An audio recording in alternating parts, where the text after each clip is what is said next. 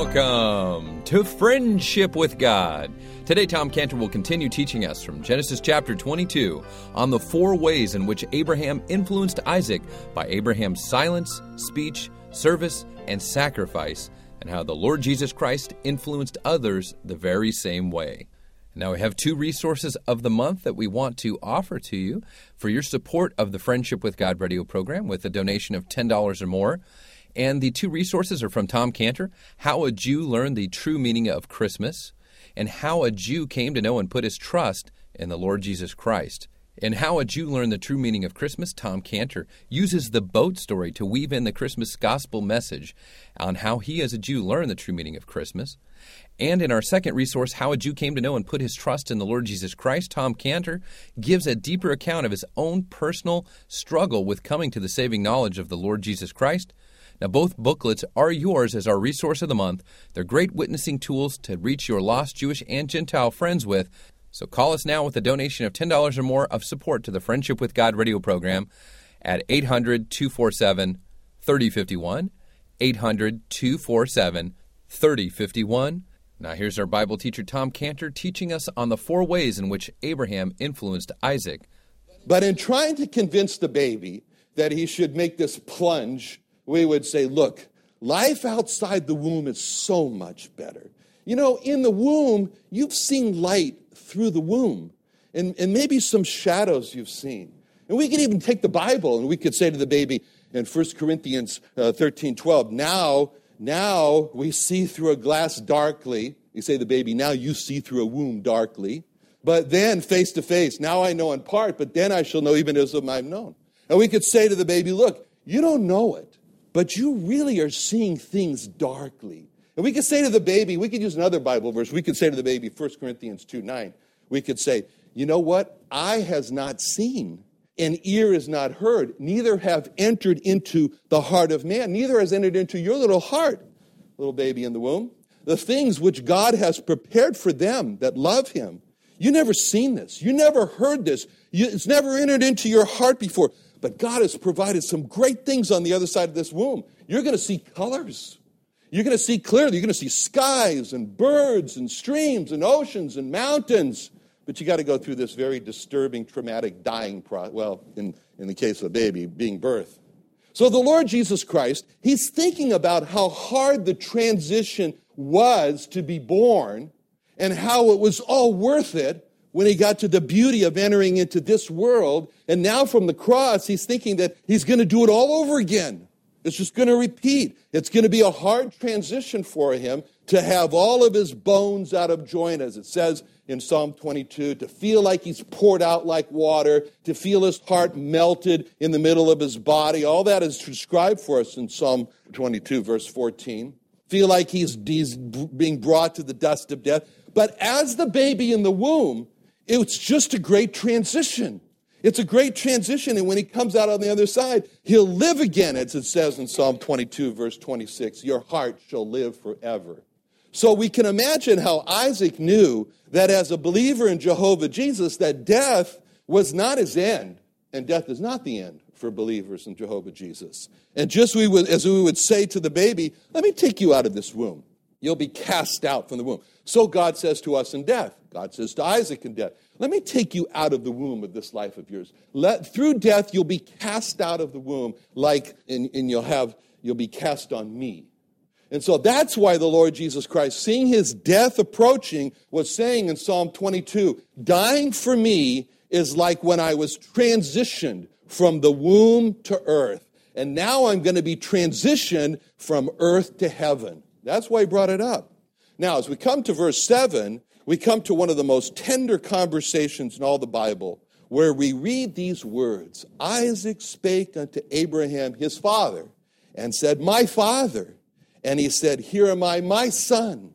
And he said, Behold the fire and the wood, but where's the lamb for burnt offering? So here we say, we see that what happens here is that Isaac doesn't address his uh, Abraham and say, uh, you know, he doesn't ask the question, but when he speaks to him it says he's speaking to Abraham, his father.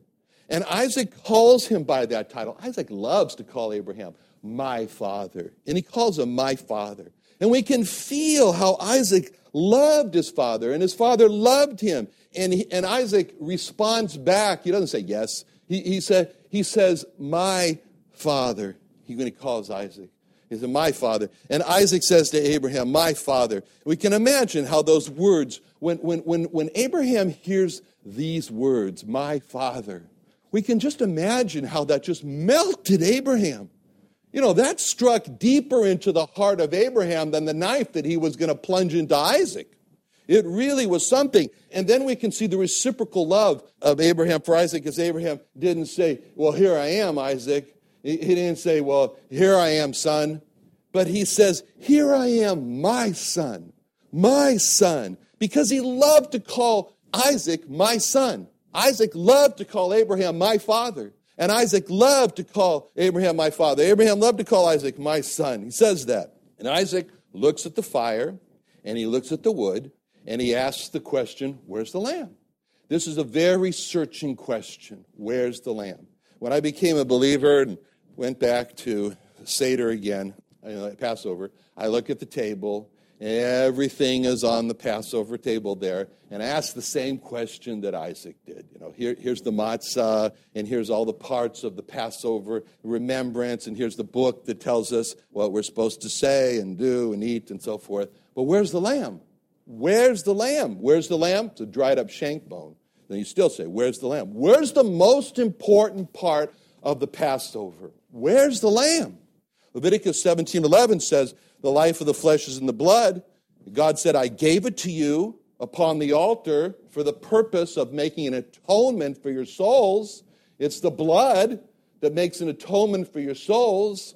Hebrews 9:22 says without the shedding of blood there's no remission, there's no taking away sins. Where's the blood? Where's the lamb? Where's the lamb that makes an atonement for the soul? Behold, here's religion, but where's the lamb? Now, Abraham answers Isaac's question in verse 8. Abraham says, My son, God will provide himself a lamb for a burnt offering. So they went both of them together. That means that Isaac was happy with the answer. I, and Abraham, so, so this is a very hard question. Abraham, put yourself in Abraham's place. Where's the lamb? What are you going to say? Abraham, at that moment, thinks back on his life. And he thinks uh, he, you know, really, Abraham is in a very, very tough situation. He's really in a situation of, he's in the place of what we would call the I don't know place. I mean, really, you know, it's like, I don't know. And then he thinks back on his life of all the times that he has been in the I don't know place. And he thinks that where he didn't know where his wealth was going to come from but he, he was in the I don't know place there. And then God provided the wealth for him out of Egypt, as it says in, in Genesis 13 2. Abraham was very rich in cattle, in silver, and in gold. And how did Abraham got, get all that riches, get all that wealth? God provided it for him. Before Egypt, he, he needed, and he didn't know. He was in the I don't know place. And then God provided for him. And then Abraham thought of how he was again in the I don't know place, of how he did not know how he was going to recover his nephew Lot, as we've studied from the armies of those kings who had already taken him back and were entering into Syria. And he only had 400 armed men, and, and he didn't know. He, was, he said, I don't know. I'm going after him. I don't know how I'm going to get Lot. But God provided a victory over them, and he was able to recover all. And then Abraham thought of how he was in another time in the I don't know place when he didn't know how Sarah would ever be reunited to him again after twice, after Pharaoh took her and Abimelech took her to be their uh, wife. And he was in the, I don't know. I don't know how I'm going to get her back. But God provided reunion with Sarah. And then Abraham thought how he was in the I don't know place when he didn't know how he would ever have peace in his home and his marriage preserved after Hagar and Ishmael. But then God provided peace in the preservation of his marriage. So, as Abraham thinks back over all those times when he was in the I don't know place, and in that place he saw the same pattern. Abraham says, You know, I was in the I don't know place, and then God provided in an unexpected way. And now, when um, Isaac asks him the question in verse 7 where's the lamb for a burnt offering? Abraham thinks to himself, here I am again. I'm in the I don't know place. I truly don't know. And so Abraham thinks to himself, all right, I'm in the I don't know place. I've been here before many times. I've learned in the past that I'm when, when I'm in the I don't know place, then God provides. And so Abraham tells Isaac in verse 8 what he's learned in his whole life. He said, God's going to provide. God's going to provide. I don't know, but God's going to provide for a burnt offering. And so when it says at the end of verse 8, so they both of them, so they went both of them together, that's a very powerful statement because it shows us that Abraham had convinced Isaac to go with them. And then in the next verse, when it says that Abraham bound Isaac, his son, and laid him on the altar upon the wood, that shows the profound influence that Abraham had on Isaac. So that Isaac, at that point, he's willing to die as a sacrifice. Why? Because of the profound influence that Abraham had on him. That's just amazing that Isaac is willing to die as a sacrifice. And we have to ask the question what did Abraham do to make Isaac willing to die as a sacrifice? How did Abraham have this influence on Isaac to make him willing to die as a sacrifice? It's not, it's not normal to be willing to die as a sacrifice, but Isaac's willing to die as a sacrifice. And we have to consider this question How did Abraham influence Isaac to make him willing to die as a sacrifice. In what ways did Abraham have this effect on Isaac? It was so profound that he was willing to die as a sacrifice. There are four ways, four ways in which Abraham greatly influenced Isaac to make him willing to die as a sacrifice.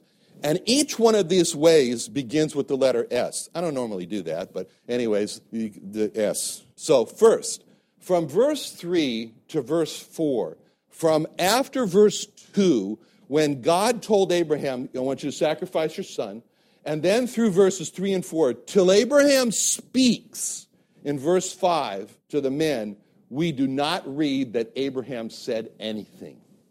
It just appears that Abraham was relatively silent during these three day journeys to Mount Moriah. You know, you can, we can be sure that when nighttime came and they built the campfire, Abraham wasn't out there saying, All right, everybody, let's start singing some campfire songs. That's not what happened. he was silent. And as everyone, and especially Isaac, watched Abraham for those three days, they saw a man who was relatively silent. Silence had a profound effect on Isaac. And Abraham affected Isaac by his silence. And when Abraham was silent, he sent out a message that he was focused, his head was down, he had a profound purpose, he wasn't going to become entangled in small talk. And Abraham affected Isaac by his silence, and that contributed to Isaac's agreement to be willing to die as a sacrifice.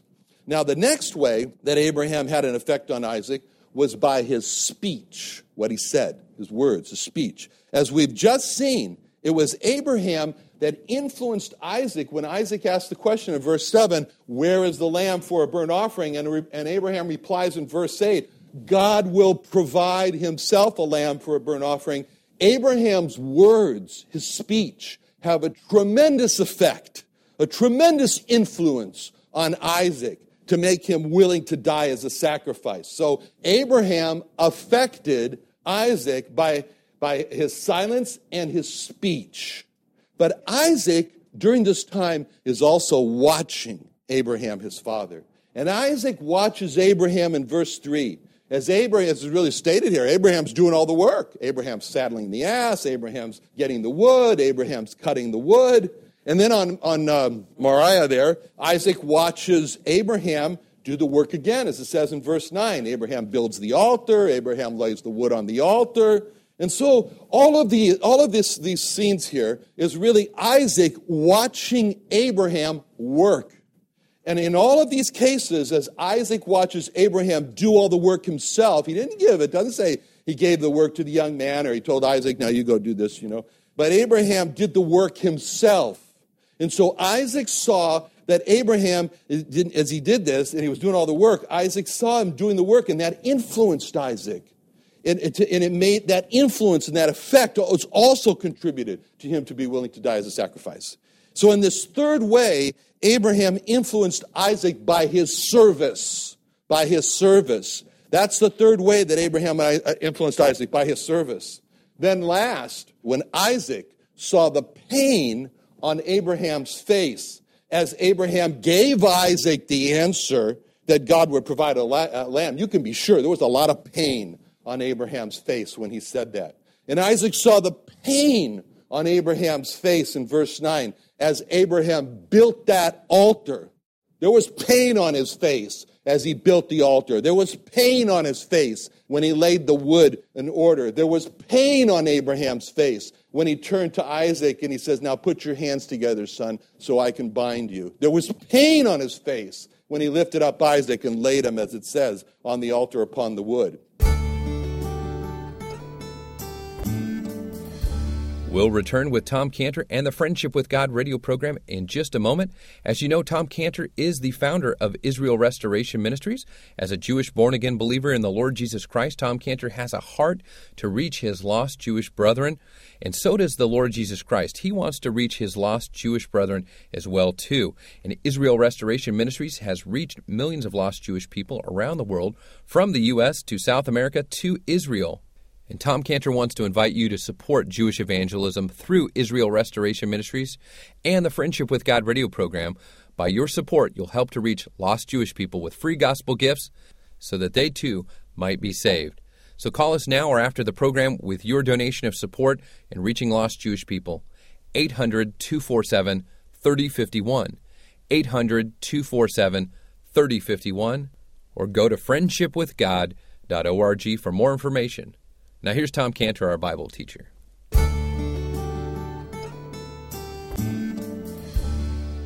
And so Isaac saw the pain on Abraham's face in, in verse 10 when it's the last thing when he says, And Abraham stretched forth his hand and took the knife to slay his son. So, in all of these instances, when Isaac saw the pain on Abraham's face, Isaac saw how much this was hurting Abraham. And he saw Abraham's sacrifice. That's the last S. He saw Abraham's sacrifice. And Abraham influenced Isaac by his sacrifice. So those are the four ways in which Abraham influenced Isaac by Abraham's silence, by Abraham's speech, by Abraham's service, and by Abraham's sacrifice. It was Abraham's silent speech, service, and sacrifice that so greatly influenced Isaac that he's willing to die. What were the four ways that Abraham influenced Isaac? They all start with an S. What's the first one? Silence. Second? Speech. Third? And the fourth? Sacrifice. Those four areas silence, speech, service, sacrifice.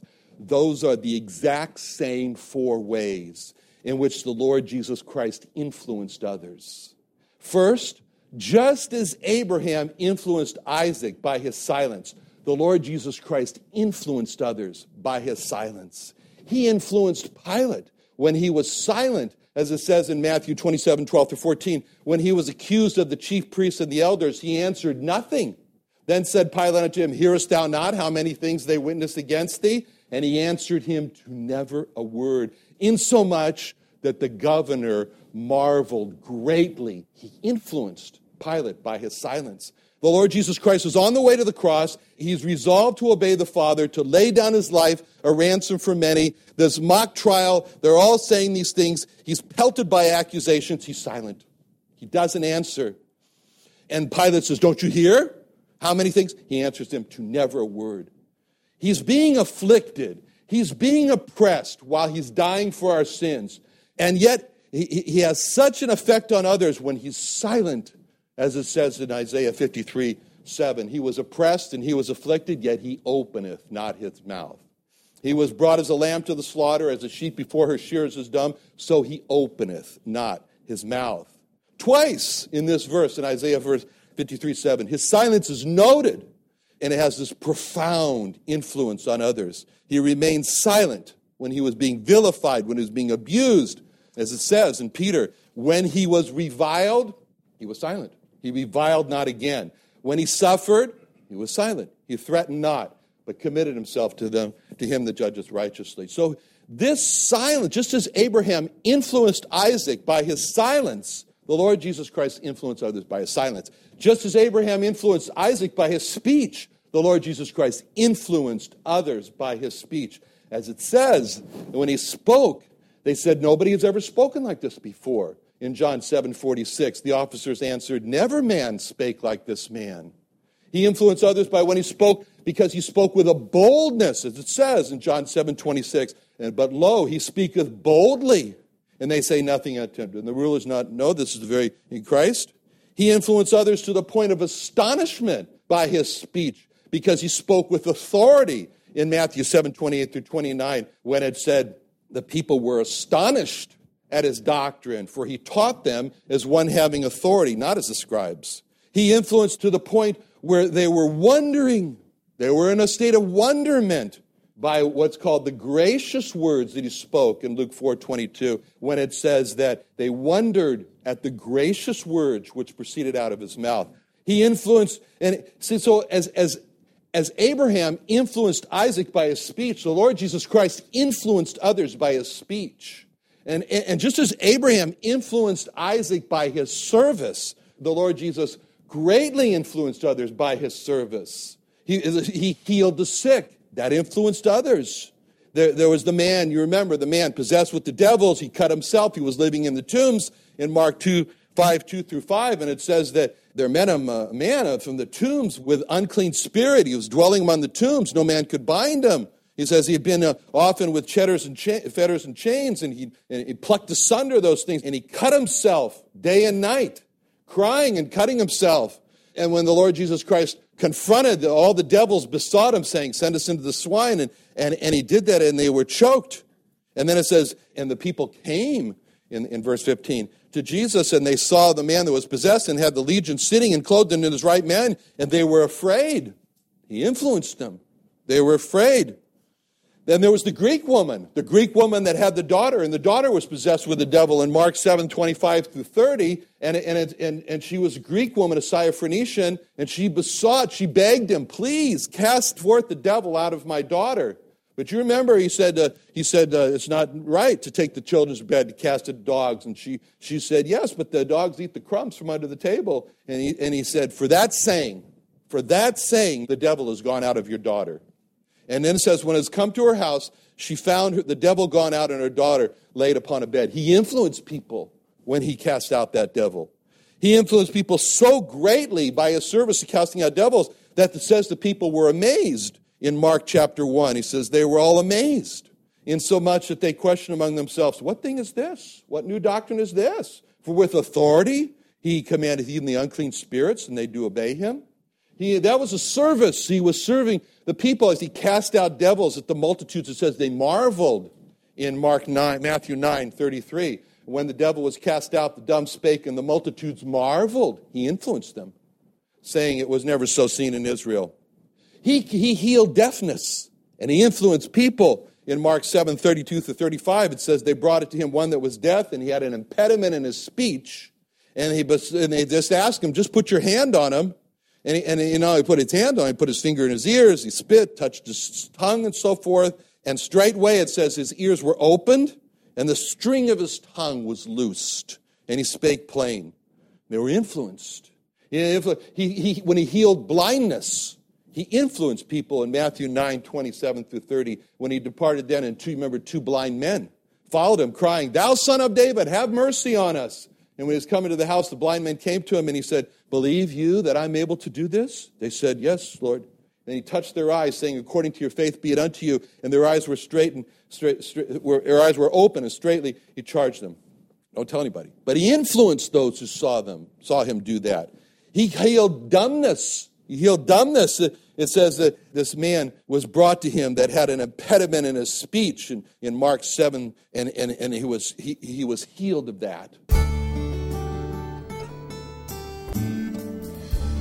Another great study into the life of Abraham here on the Friendship with God radio program with Tom Cantor, our Bible teacher. Now, if you're enjoying the Friendship with God radio program and you'd like to listen to more messages by Tom Cantor on Friendship with God, You can do so by going to iTunes.com and downloading free messages just by searching for the Friendship with God podcast.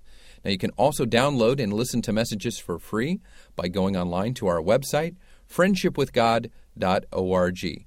Friendshipwithgod.org. Again, all the messages are there for free listening, free download, and they're made available for free because of you and your support of the Friendship with God radio program because the broadcast and the podcast would not be available without your support of Friendship with God and Tom Cantor. Now, again, this is a unique Bible teaching radio program teaching on the Old Testament, and Tom Cantor has a way of just bringing it to life. And if you're enjoying this Bible teaching radio program and want to continue to hear it, we need your support and your help. So donate online at friendshipwithgod.org or you can call us at 800 247 3051. 800 247 3051. We can also give you our mailing address or set you up to be a monthly supporter of Friendship with God. So, again, that number is 800 247 3051.